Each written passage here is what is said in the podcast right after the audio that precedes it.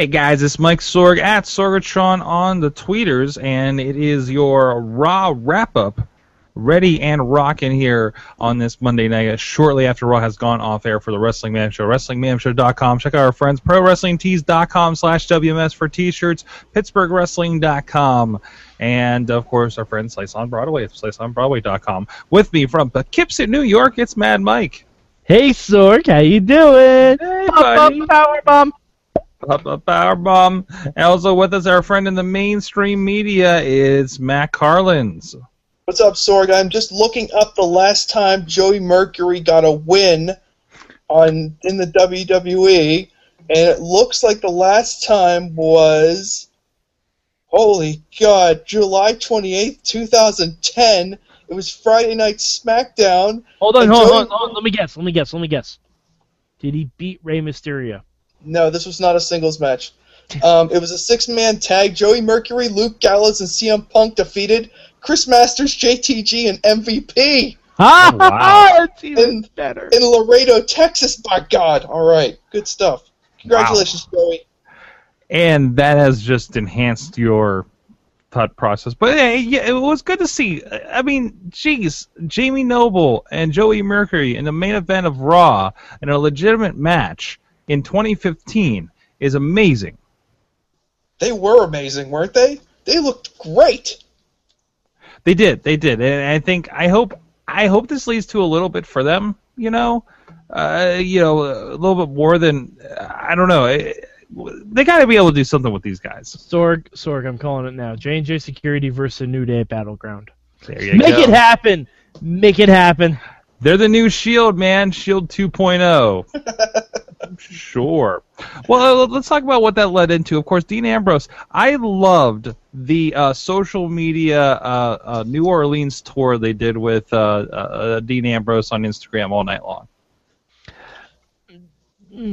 Yeah, it was awesome, Sorg.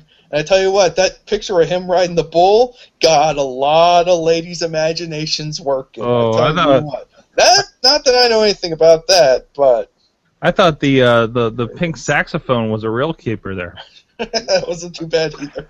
Now, while I thought it was a great use of social media, I miss the days on Raw where we would have actually, you know, seen these things instead of every backstage segment being like, "Oh wow, you see this?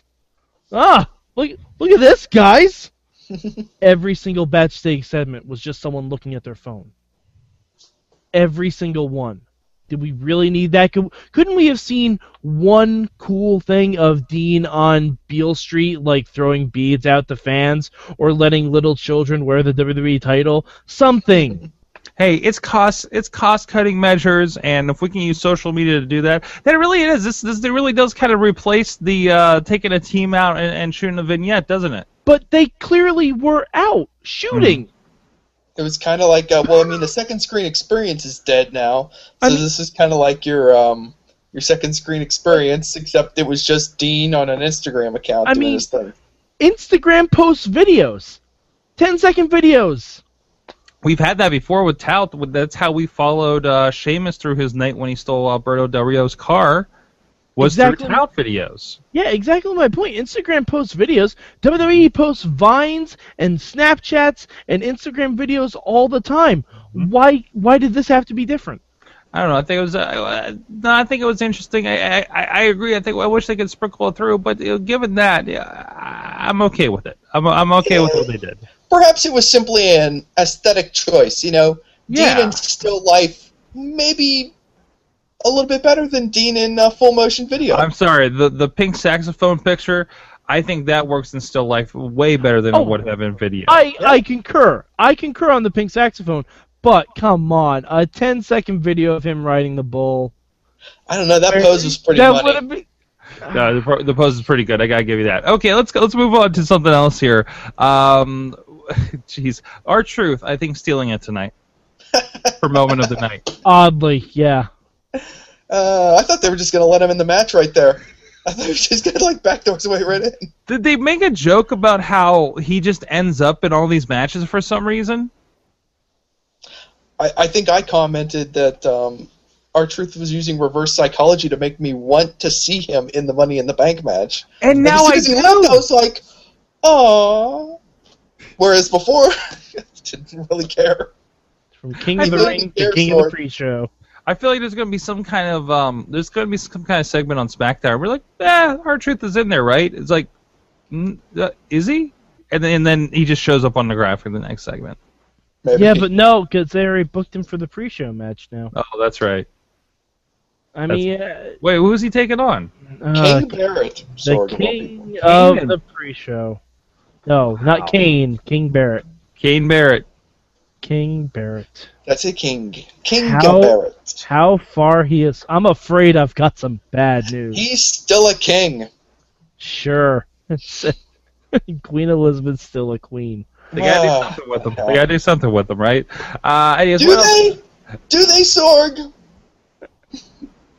was that the Sorry. IC belts? You, you got the crown. I don't know. Tag teams. Tag teams. Uh, uh, uh we had Titus and and, and Big E. Uh, one of the, uh, I'm sorry, that was my third hour uh, Raw wrap up uh, na- uh, preparatory nap.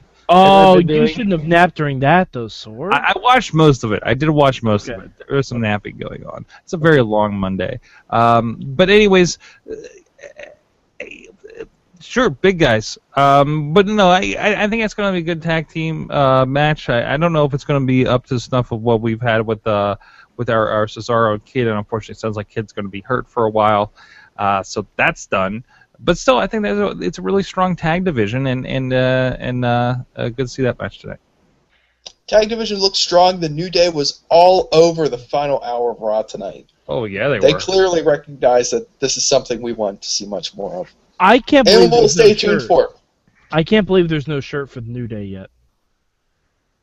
Damn shame. I, I'm I'm shocked. I'm shocked. And this is this is all a night that started with Kevin Owens and Kofi Kingston. Um, Started. Wait, No, no, Neville. no, Neville. Neville.